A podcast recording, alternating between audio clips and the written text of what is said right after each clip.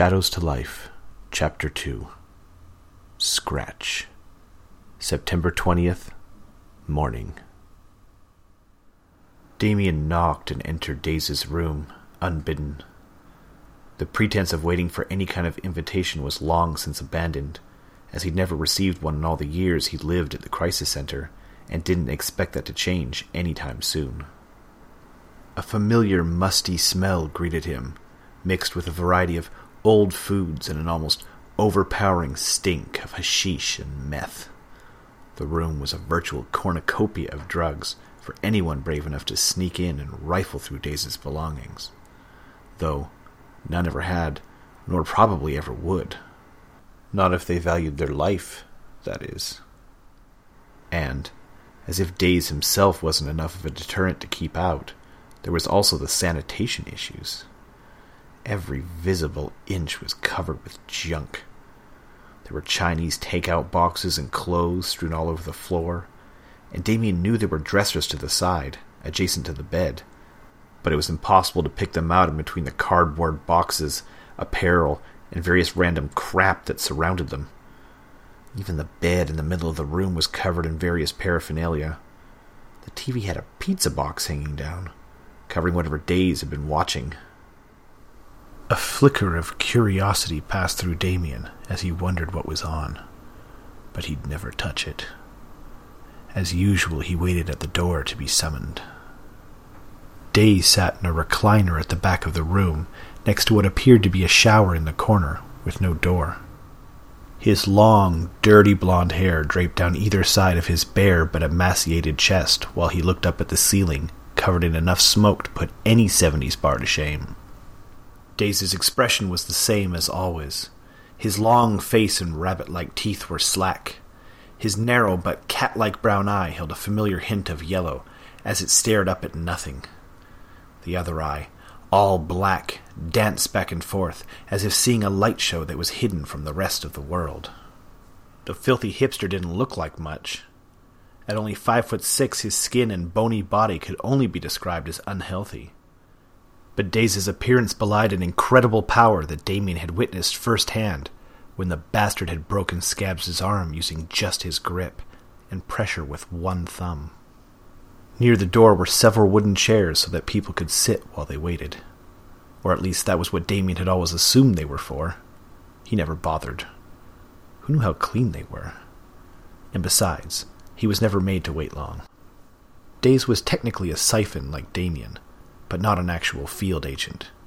His job title was Overseer, and while he remained second in rank only to Howard in the Vancouver area, most of Daze's responsibilities were unclear, even to Damien. He was like a communications officer who relayed orders so that Howard didn't have to do it directly. Daze also had a very unique power even among siphons that allowed him to see and hear shadows. Any shadow, so long as it was nearby. Sure enough, it was only minutes before Daze's eyes refocused, and he beckoned Damien over with a casual wave. As Damien walked past Daze's television, he could see around the other side of the pizza box, and noticed it was on a blank channel, the volume muted. What a weirdo, he thought. Watch TV like a normal person, freak. His inner eyes rolling, Damien dismissed ever trying to figure out his overseer. The man appeared virtually out of touch with the real world half the time and was far too dangerous to question openly. Every single siphon that had ever challenged Daze were either maimed or dead. There was a part of Damien that wondered if he could take him. To his knowledge, he was the strongest field agent that had ever served with Daze, but it would serve no purpose. Even if he won, he'd only enrage Howard, someone he definitely couldn't fight. And Damien had never been one for taking risks anyway. Even as Daze lit up his bong, Damien approached with caution and remained out of direct striking distance. Was that little scuffle really necessary? Daze asked, without looking up, as he toked on the straw. Of course it was. You know me. I only do what's necessary, Damien said, with a shrug. Daze's all black eyes swiveled towards Leech, who added an enthusiastic nod under the piercing stare. It was only Daze's black eye that could see Leech. and though it was the subject of much discussion between siphons, no one knew what had been done to Daze's eye to allow him to see shadows. But no one was crazy enough to ask either. Daze was infamous for his short temper and casual abuse of his sloth ability. He'd sucked the energy right out of the initiates just for making him irritated, leaving them to the enthusiastic and cruel devices of their roommates. Leech shuffled uncomfortably under Daze's stare and moved further back, using Damien's body as a shield. Damien too felt like squirming when Daze's shiny obsidian eye focused independently on Leech as his brown one stared at him. But now wasn't the time to show weakness. It never was at the Crisis Center. What's up, Daze? Damien said, feigning nonchalance. I got your text saying we had to come in early today. What do you think it is? Daze said, in between tokes. Small tendrils of smoke escaped his mouth and nose with the words. Damien's heart sunk. He'd been hoping for something a lot less stressful, like perhaps skydiving or fighting a mountain lion with his bare hands. I need to go see Howard? He asked. Mr. Chen, Daze corrected, and Damien shrugged uncomfortably under the preceding glare. Daze was the only one who insisted that Howard be called Mr. Chen, and he did it even though Mr. Chen himself asked to be called Howard. It was another one of Daze's stranger quirks, and another untouchable pizza box that Damien wouldn't go near. Er, right, Damien said, taking the opportunity to escape from the room. Once he knew what to do, there wasn't any point in sticking around. Daze didn't dismiss his underlings and preferred to use a charged silence instead of verbal criticism. It was an entirely effective method on all those with a sense of self preservation. As Damien shut the door, he could see Daze lie back down, both eyes unfocused again as he went back to whatever it was that allowed him to communicate with shadows. The door made a small creak as Damien closed it behind him. He reflected on Daze's attitude. How, though they both respected Howard so much, and yet went about showing it in such different ways. Daze almost certainly took the use of Howard's first name as insubordinate, but Damien simply wanted to do as Mr. Chen himself instructed him to. Damien didn't just respect their boss, he wanted to become him. The problem was that going to see Howard meant that something big was going on. Either Damien had done something terribly wrong, or he was about to go on a mission dangerous or important enough that it was coming directly from the man himself. Damien headed to his locker opposite Daze's room, and, with a quick shoulder check to make sure no one was watching, he entered the combination and opened up the door. Inside were the nicest clothes he owned. Howard didn't allow siphons, or anyone for that matter, to come see him looking like a scrub, which is exactly why Damien kept his nicest and only suit nearby so he could change at a moment's notice.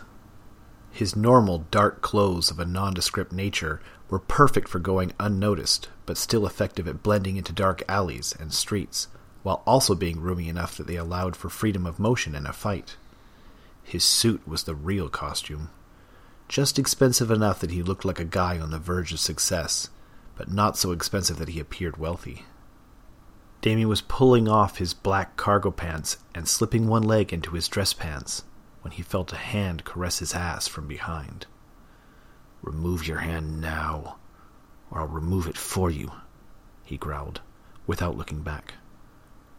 The offending hand was removed, but not before sending a powerful wave of sexual desire through his body, making him shiver with want and shake with anger.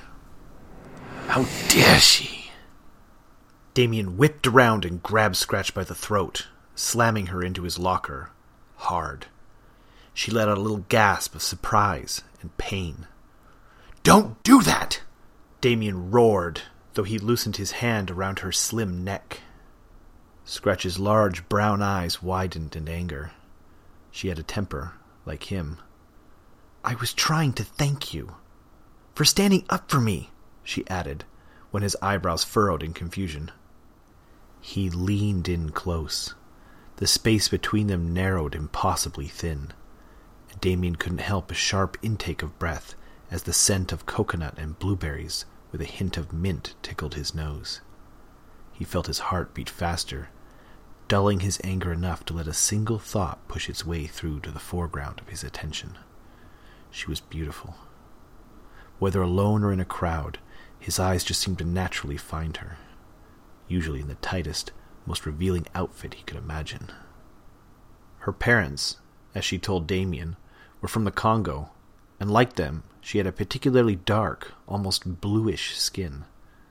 It was like lake water with a moonlight reflection, deep and mysterious. Damien threw her on the floor. The beads in her tightly braided hair clacked as they made contact with the hardwood. He looked down at her. She didn't have overly large breasts, but her athletic body spoke of a fiercely stringent exercise routine, and she had the small, lean muscles of a fighter. She didn't move from where she fell, and instead opted to lean on her hands warily, waiting for what Damien would do next. Kick her. Knock her teeth out. Show her to never do that again. To never touch you again. He stared at her in his stocking feet and underwear as his breathing huffed in and out angrily. His voice became a whisper that only Leech would hear. His lips barely moved as he spoke. You know the same rules apply to her as they do to Burns. I can't strike her for using greed powers on me, even though everyone knows how angry I get. Plus, she wasn't challenging me directly, like Burns was, and bruises on her might be considered interfering with a mission. Damien, you fool. This will only add to the rumors surrounding you and Scratch. That's true, Damien thought. Better at least yell. I wasn't standing up for you, Damien roared. I was putting Burns in his place. I don't care what the others say. I've never protected you. I don't even care if you exist or not. But practice your powers on me again, and I'll end your ass. Damien turned just in time to see three large dogs and a raccoon baring their teeth at him. His voice was raw with anger and leftover desire as he spoke. Call off your animals, or I'll put them down too. With a flick of her wrist, Scratch summoned them into a protective ring. I'm sorry, Damien. Boney said that you. Shut up! I don't care what Boney said. You know that I never saved you that night. I took out those guys because I wanted to. It had nothing to do with you.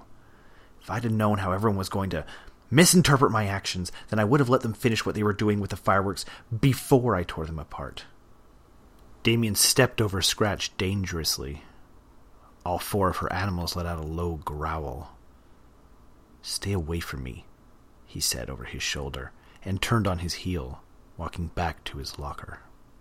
Hopefully that put an end to the rumors, he thought. But when he bent over and looked down at his pants, which had dropped to the floor in his fury, he found that they had collected a small amount of dust on the side of one leg.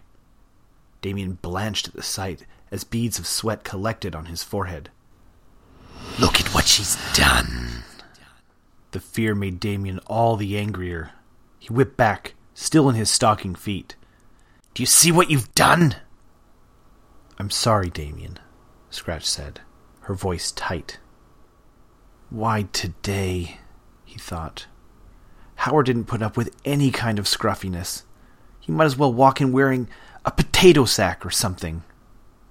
Damien looked down at her. He could see that she was angry too, as well as remorseful. Maybe he'd overreacted, but there wasn't time for anything else. Besides, he could never apologize. It'd only make his situation that much more precarious, and once again add to the rumors surrounding him that he was kind and weak. As usual, Leech seemed to read his thoughts. She's the one who displayed weakness in showing her feelings for you. Let the others punish her. You don't want to be late for your meeting. Damien turned back and gave Leech a quick nod while he hurriedly finished dressing. Being late was worse than being a little dirty, and he was in enough trouble as it was. That's it for another week. Please, if you haven't already, take a moment to follow me on Twitter at Rob V. Johnson, and if you have any comments or questions, I'll be happy to answer them there. See you next time.